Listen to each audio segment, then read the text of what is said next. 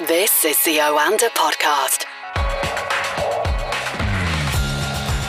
This is the Market Insights Podcast, talking to Oanda senior market analysts across the world.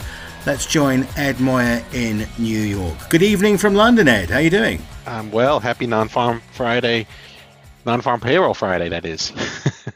yes, indeed. The first Friday of the month can only mean the latest U.S. jobs numbers, and well, it's been a stronger than expected report. Uh, jobs growth in the United States remaining pretty robust last month. How have markets reacted? This was a shocker. Uh, we had the headline increase, which um, most people were thinking you were only going to uh, you were going to start to see some slowdown in, in hiring. Um, and uh, it almost exceeded the the most aggressive estimate. Um, but what really caught my eye was that wage growth. It's it's not letting up. Um, wage growth is key for driving stronger inflationary pressures, um, and, and we saw that the average hourly earnings grew by 0.6% for the month, which is twice as fast as what we were expecting. Um, this is going to complicate what the Fed does. Um, in, in, order for inflation to come down, we need to see the labor market weaken.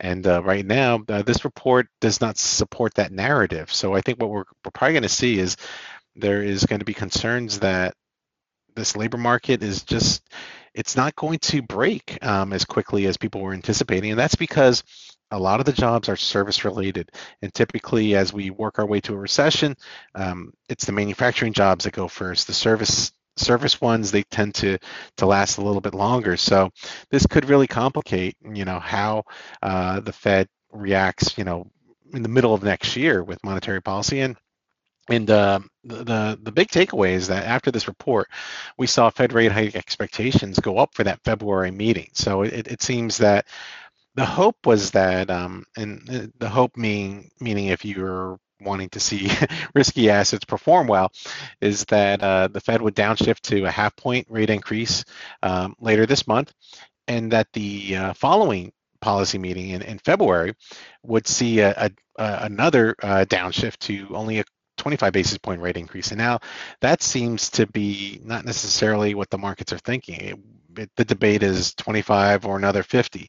Um, so, so that could, you know, support the um, market um, anticipating another full point in rate increases, and that's that's going to be troubling uh, because inflation could prove to be stickier, and that could mean that the Fed could become a little bit more aggressive in tightening, and and that's where the markets could reprice a little bit more. As you said, analysts have been predicting uh, a lower figure, and that job creation would weaken. You know, businesses are, are slowing their expansion or cutting back because of all those higher costs. It doesn't seem to be happening at the moment. So this news has it had an effect on the dollar? Last time I looked, sterling was still slightly up on the dollar, which surprised me. The dollar, the dollar was um, stronger uh, initially, and uh, it did pare back most of those gains. Um, and, and, and I think a lot of that um, is uh, somewhat surprising because um, you know the, the, the, dollar you know it's been weakening since the um, end of September and, and now we're probably going to to see that um, you know traders are trying to get a sense on you know where exactly w- will the dollar peak? It, i think uh, um, the, the, key takeaway is that um, the peak for the, the terminal rate where we're, where it could be five it could be five and a quarter maybe five and a half at, at, at uh, some of the more uh, inflationary uh, fearful forecasts go. Um, but I, I think that the risks of seeing the Fed tighten to six percent, seven percent are, are are still off the table now. Um, so so I think there's a, a, a market that now is waiting to see exactly what happens with um, the um, the economy, and uh, I, I, think that um, we're, we're, we're still seeing a lot of resilience here. Uh, the soft landing scenario is the best case uh, for you know the high beta currencies to outperform and and continue their gains against the dollar.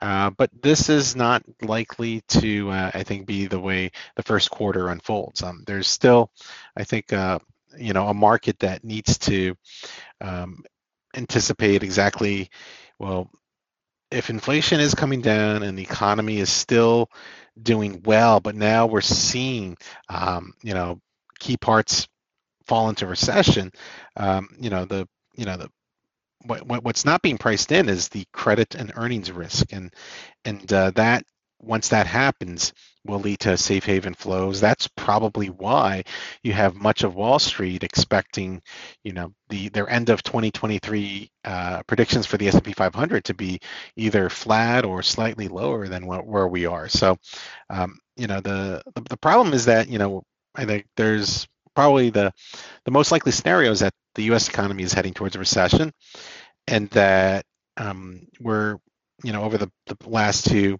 recessions we're we're used to you know the Fed and and uh, you know fiscal support coming to the rescue. Uh, that won't happen this time, uh, and that's because of the inflation danger.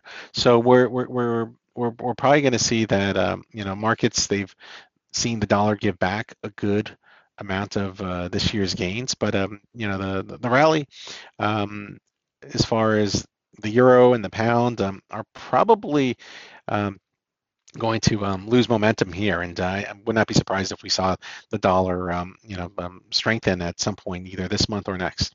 Okay, let's talk oil now, Ed, and another turbulent week, and t- today it is down again. And and this is an interesting week. Um, oil. This is a. I, I think with oil we were so much focused on not just uh, the price cap discussions, the OPEC policy meetings that are coming up, um, you know, China's COVID situation. Uh, there's there's so many drivers, and, and oil is uh, um, it, it's uh, rising in another volatile week. And um, I, I, think what you're you're you're seeing is that um, you know it, it, seems for you know much of November, uh, the headlines were. Um, you know, so, somewhat mixed, and and and now um, we're we're, we're getting more uh, bullish signals here. I think um, you know China is showing uh, that they can ease up on some of those COVID rules. Um, you're you're seeing continued strength from the U.S. economy. Um, you're seeing an oil price cap that gets put in that really shouldn't infuriate the Russians. Um, I mean, sixty dollars is not really going to to impact them that much.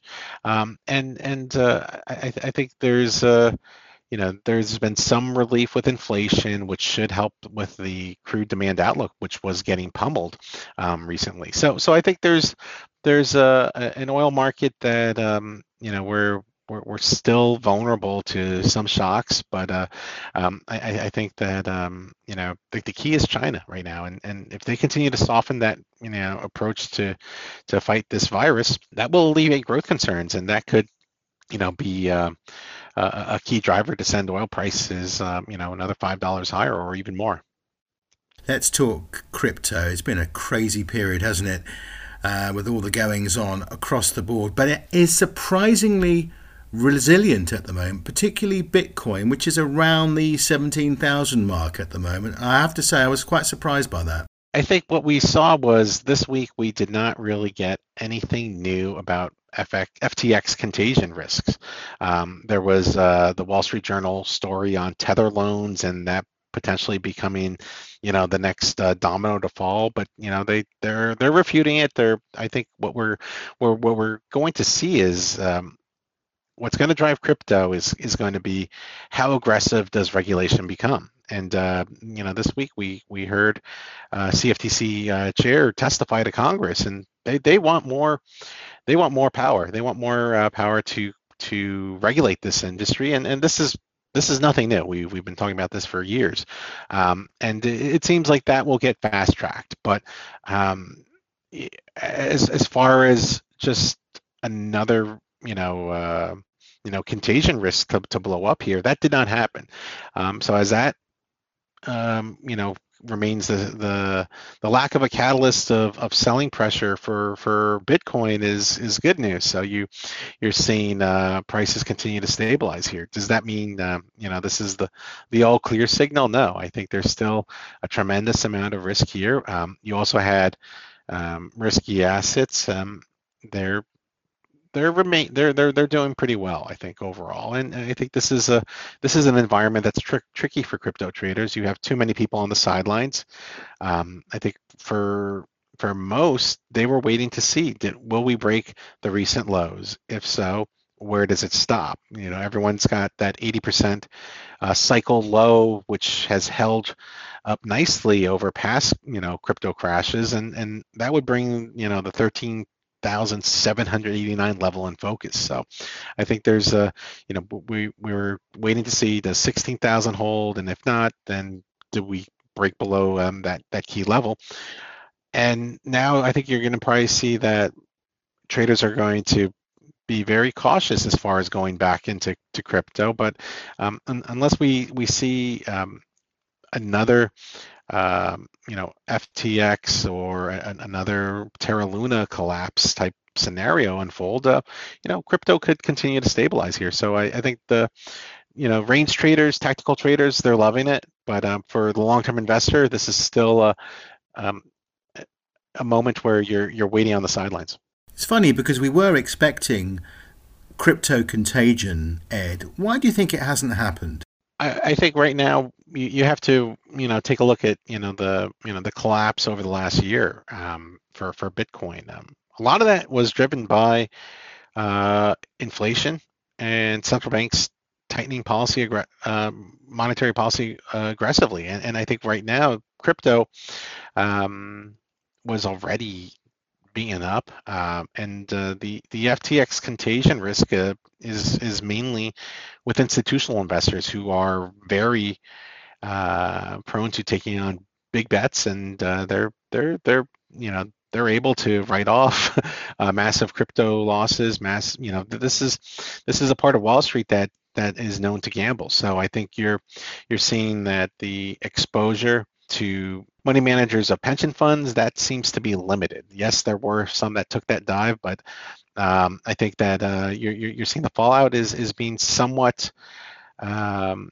somewhat contained here, but uh, I, I, think we're, we're we're we're still in the early stages of of figuring out um, everyone behind or everyone that is exposed to to this. Uh, collapse and um, uh, th- this will take a lot of time for us to figure out um, exactly how bad um, you know the the impact is to both the retail institutional investor and um, as far as what, what other companies are going to go under because of this. So I mean we're, we're we'll we'll learn more throughout the months, uh, but until then. Um, I think uh, the focus is going to be on regulation, and um, regulation seems like it's going to try to foster long-term growth, um, and and that's I mean, we've come down so much. Um, I think that's why there's there's a lot of people that you know they're they're locked in. They they they they um, they're they they're not going to be abandoning positions, um, even if we see another three or four thousand lower. Very interesting, Ed. Okay, that's the last few days that we've seen. Let's look ahead to the next week or so. What are the highlights for you? Next week we have four big central bank rate decisions. Uh, RBA is expected to raise uh, their target rate by only 20, 25 basis points. Um, that's going to bring their cash rate target to 3.1%. Um, so I, I, think what we're, you're going to see is uh, central banks are downshifting here. Uh, Bank of Canada will have a 25 basis point increase to 4%. Uh, India is is um, the ranges are there. Um, some people might expect a little bit more, but I think 25 basis points is what they'll be doing. And Poland could keep rates steady. So so I think you, will see. Um, uh, the first half of the week will be about a lot of rate decisions. We'll get some Chinese trade data, Germany factory orders, um, but then um, I think the um, key events for me will be on Friday. We get um, not just US PPI, but we also get University of Michigan Consumer Sentiment, um, which also has inflation expectations. So that's going to be the, the key driver. Um, is the inflation story um, agreeing with what we've seen this you know for the, the last you know few weeks or does it kind of support what we got with this non-farm payroll report? So we'll see exactly how inflation is doing for producer prices um, and um, as far as the consumers um, expectations. So that that's the the key events for next week. Excellent. Thank you very much ed. Have a very good weekend and we'll speak to you again soon. Thank you so much this is the Oanda Podcast.